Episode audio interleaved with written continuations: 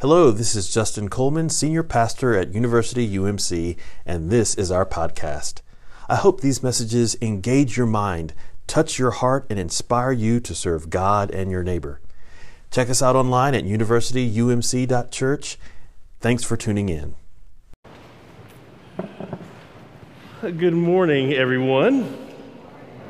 Uh, just a couple words before uh, the announcement. We're happy to have as a guest organist this morning Susan Moeser. Uh, Susan and Chancellor Moeser are no strangers uh, to Chapel Hill, and we're delighted to have you here uh, with us this morning.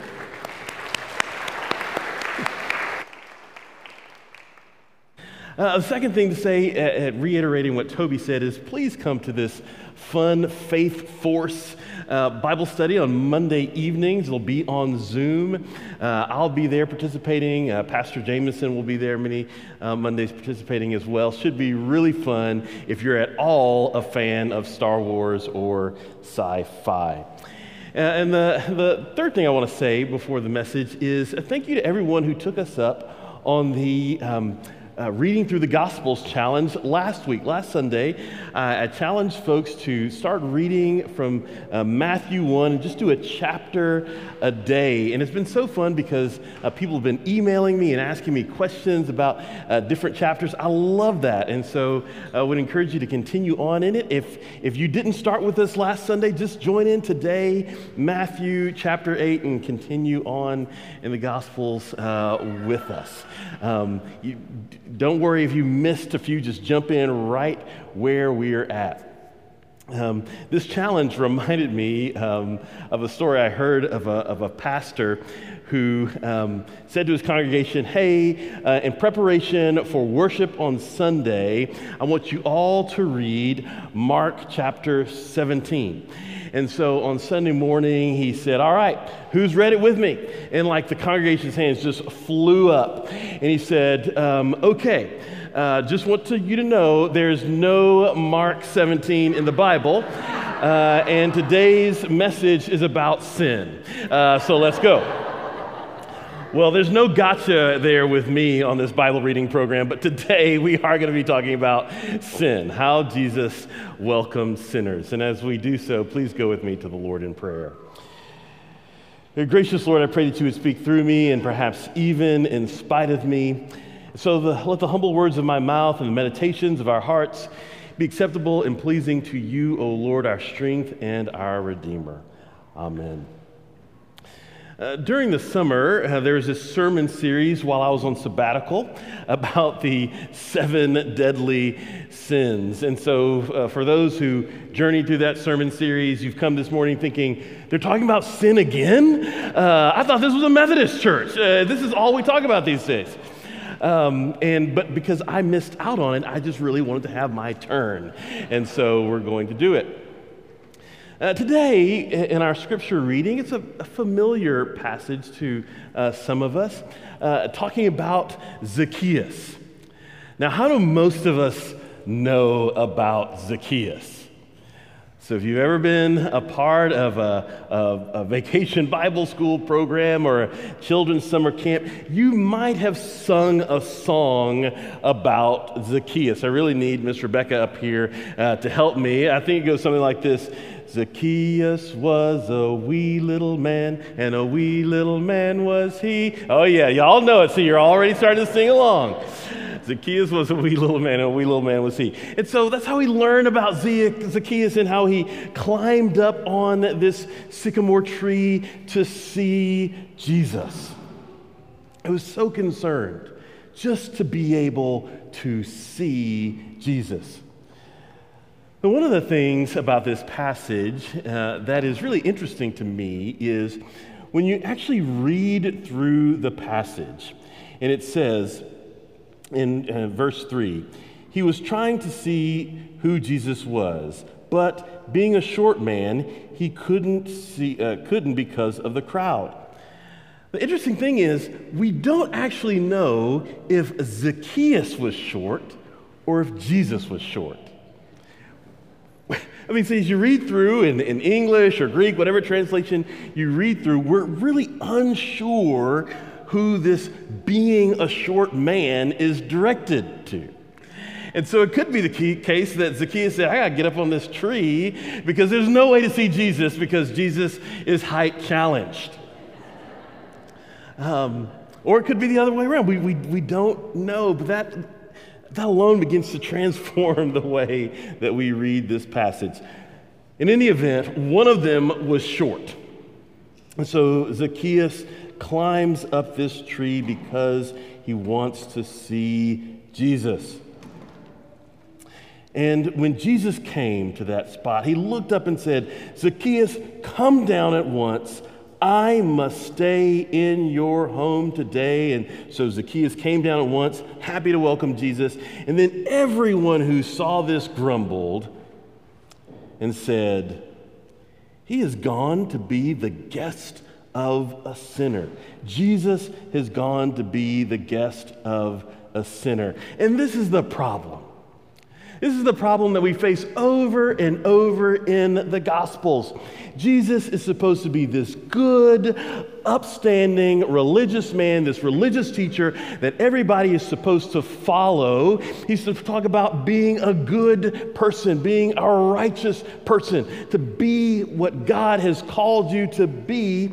And it seems out of sync when people listen to Jesus because they say, This is what Jesus is teaching. This is who Jesus is teaching that we should be. And then I look over here and see who Jesus is hanging out with. He seems to hang out with the people who are opposite of his preaching. I don't get it. There's no other religious person, there's no other religious leader I know who would be caught dead hanging out with the people that Jesus always seems to want to hang out with. This is the constant accusation of Jesus across the Gospels. Much less he's hanging out with Zacchaeus. Zacchaeus is this, this tax collector and a very wealthy one. I mean, if you've been reading along in Matthew with us, you've already seen that people say, gosh, you could be like those tax collectors and sinners. These tax collectors are always a highlighted group of sinners. They're not just the average, everyday sinners, they're just sinners that we hate so much that we really want to name them. They're so problematic in our society because of the way that they, they steal from the rest of us, steal from people who are poor and people who don't always feel that they have enough, uh, steal so that they can line their pockets. They're not just giving to Rome the regular tax, they're, they're adding something on top of it. We hate tax collectors. They're the worst kind of sinner, and Jesus seems to want to hang out with this kind of a tax collector.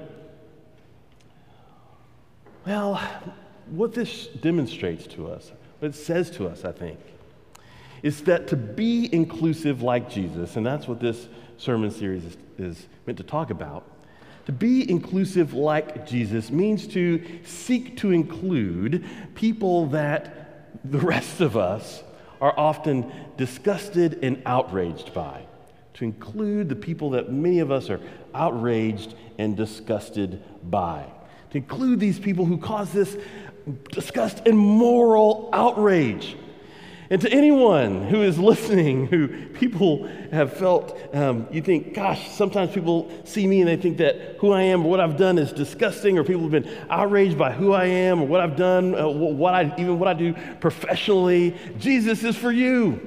If you've ever felt that way, if you felt disgusted with yourself, outraged by what you have done, in that moment of, of, of self condemnation, pause and think, no, no, no, Jesus is for me. And Jesus is showing up in a vivid way for me right now, in this moment, in the midst of my brokenness. Because as we read about Jesus, that's where Jesus always seems to show up. And this inclusion is simply life changing for the people that Jesus is around. It's life changing for them.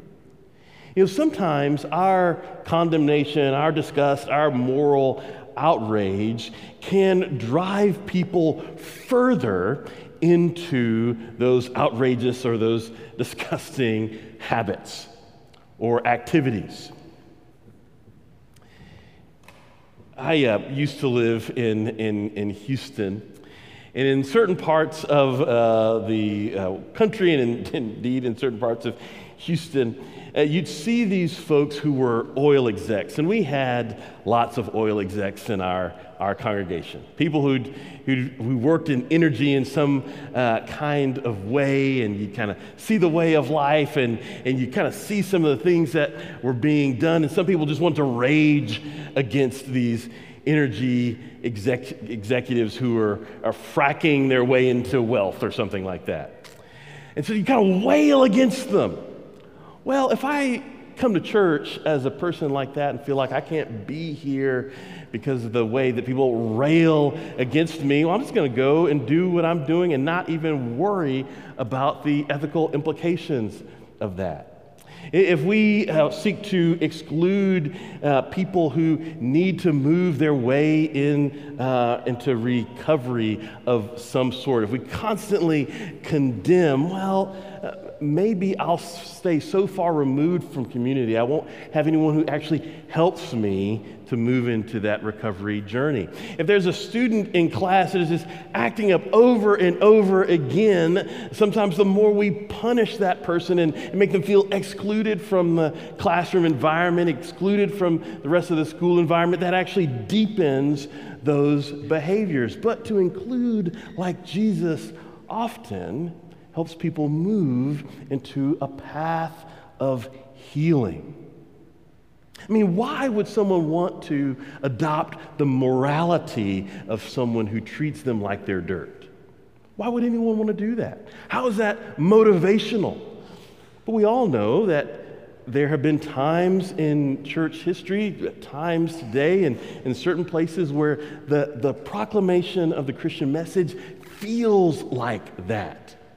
It almost feels like it's pointing a finger saying, hey, you are dirty. What you have done is dirty. And if you want to be good and nice and clean and prim and proper like everybody else, like the rest of us, you've got to stop doing these things so that you can actually be a part of us. And, and that's not how Jesus operated. That's not how Jesus rolled when he was walking through. Yes, Jesus preached and talked about repentance. But it wasn't always this, hey, if you, if you repent in this way, then you can come and hang out with me. Often it was the opposite. So Jesus includes Zacchaeus. And everyone was grumbling. They were grumbling because uh, they're the finger pointers. I can't believe this, this sinner is going to host Jesus. And so then Zacchaeus stops and says to the Lord, Lord, I give half of my possessions to the poor, and if I've cheated anyone, I repay them four times as much. And Jesus said to him, Today salvation has come to this household because he too is a son of Abraham. The human one came to seek and save the lost. Now, sometimes how this is preached is saying that Zacchaeus says, Look, what I'm going to do is I'm going to give half of my possessions to the poor, and if I've cheated anyone, I'm going to repay them four times as much. This is my way of showing repentance. But that's not actually what the passage says. He's not talking about something that he will do, he's talking about what he's done. Now, maybe he says this because he wants to justify himself in front of this crowd of grumblers and justify himself in front of Jesus, saying, Look, they, they say I'm bad, but look at all the good things that I do. Maybe it was that. But Jesus' response is not contingent on this. It's not contingent on uh, what Zacchaeus has done. Z- Jesus is already determined to go to Zacchaeus' house and to hang out with him. And so Jesus says this message not uh, just to Zacchaeus, but to the crowd who's listening as well. Salvation has come to this household because he too is a son of Abraham. It's really a blessing that he's offering to uh, Zacchaeus. Salvation has come to this household because he too, and he's, he's begins this sentence by talking to, to Zacchaeus. Today, salvation has come to this household. And then he ends the sentence talking to the rest of the grumblers because he too is a son of Abraham. He meaning Zacchaeus. And then again, he's talking, Jesus finishes this uh, phrase talking to the people who were in this grumbling crowd. The human one, meaning Jesus, came to seek and save the lost. Jesus is saying, Friends, I don't know what you don't get about this. This is why I'm here. Zacchaeus is why I'm here. If you feel lost, you are why I'm here. If you feel that you're a sinner and don't even can't even figure a way out of your, your sinful behaviors, you are why I'm here. I'm going to be in relationship with you. I'm going to eat with you. I'm going to talk to you. I'm going to journey with you. And this journey is going to be a journey of healing. This is absolutely why I'm here. You see, we want to be inclusive like Jesus because we want people who are like Zacchaeus to want to hang out with us. Zacchaeus wanted to hang out with Jesus. He knew that everyone called him a sinner. He knew what kind of a holy person Jesus was, but because the way Jesus moved and lived in the world, Zacchaeus wanted to hang out with him. You know, one of the most awkward moments in a party that I've gone to incognito is when folks are kind of doing the whole like, hey, so what do you do? And I say, I'm a pastor. And it's an awkward moment because you can see people pause and kind of look up into the corner and they're thinking, how many times have I cussed in this conversation? Uh, what have I said in this conversation? I mean, they're just thinking through all of their interactions with me from the moment they saw me into that moment. And, it, and, it's, and it's really kind of a funny moment. But what that's about is this sense that, gosh, who I am when I'm being my authentic self might be different from what this fellow approves of. And so you kind of, they have that conversation and they find some kind of way to back out of the room slowly. Uh, you know, just, I, I don't know. I didn't come here to talk with the pastor. I came here to have fun. That's, but that's not how it should be. That's not how it should be. Um, people who feel like they might have said something wrong or, or, they might have done something that was not quite approvable in some kind of religious settings. We want folks to, to run to be with us, to want to hang out with us, to want to invite us over to their homes, to want to invite us over to their parties, not fearing condemnation, but thinking, gosh, this person is going to be a good person to have in my life. That is what it means to be inclusive like Jesus. I'll finish on, uh, on this note. So, I posted a, uh, a couple days ago, and our, uh, we posted on our church social media a, um, a uh, interview uh, that uh, podcast that Greg Boyle and I um, did together. And one of the things that he said that I really loved in this, this time when we're so used to getting doses and, and boosters, he was talking about healing, and he said, You know, at Homeboy Industries, where, where he works, he says, um, that people come for healing. But you don't find healing in just one place. It's not that you sit in one office and healing happens there. It's not that somebody sits in his office and healing happens there. He says healing happens in doses here. That's why it's so effective. That every time you sit with somebody, there's a dose of healing. And then you have another interaction with another staff member, and there's a little bit of a dose of healing. And then you uh, have an interaction with one of your coworkers, and there's a little bit of a dose of healing. And so people come back day after day for these doses of healing, and they continue on in their healing journey. And I thought that is exactly what Christian community is meant to be. As people interact with each of us, whether it be our coworkers, friends, family members, neighbors, people that we meet as we're um, uh, just going into Sutton's and talking in the line that's forever long on Sunday afternoon just to pay for our meal, whoever it is, as an opportunity for just a little bit of a dose of healing. So, this is my challenge to us this week to understand ourselves as a healing dose or a healing booster each and every day when we get up and we move out into the day. And so I hope you'll be, you'll be looking to be that for someone. That you will step out with great intention and say, Lord, in whatever way is possible for me, please help me to be a little bit of a dose of healing for somebody today. Help me to offer somebody a smile. Help me to help someone to laugh. Help me to be someone uh, that, uh, a shoulder that someone can cry on. Let, let me be someone that can be a listening ear for someone. In whatever way, Lord, help me to show a little bit of grace to at least one person today. And in so doing, be a dose of healing for somebody.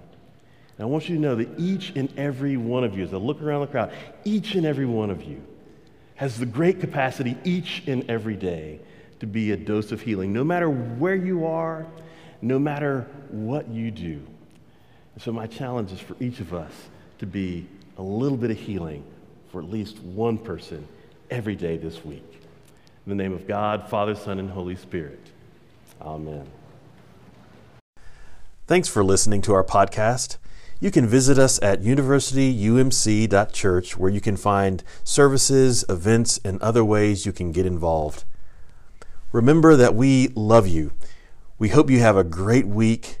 We hope the peace of Christ is with you, and we hope to see you soon.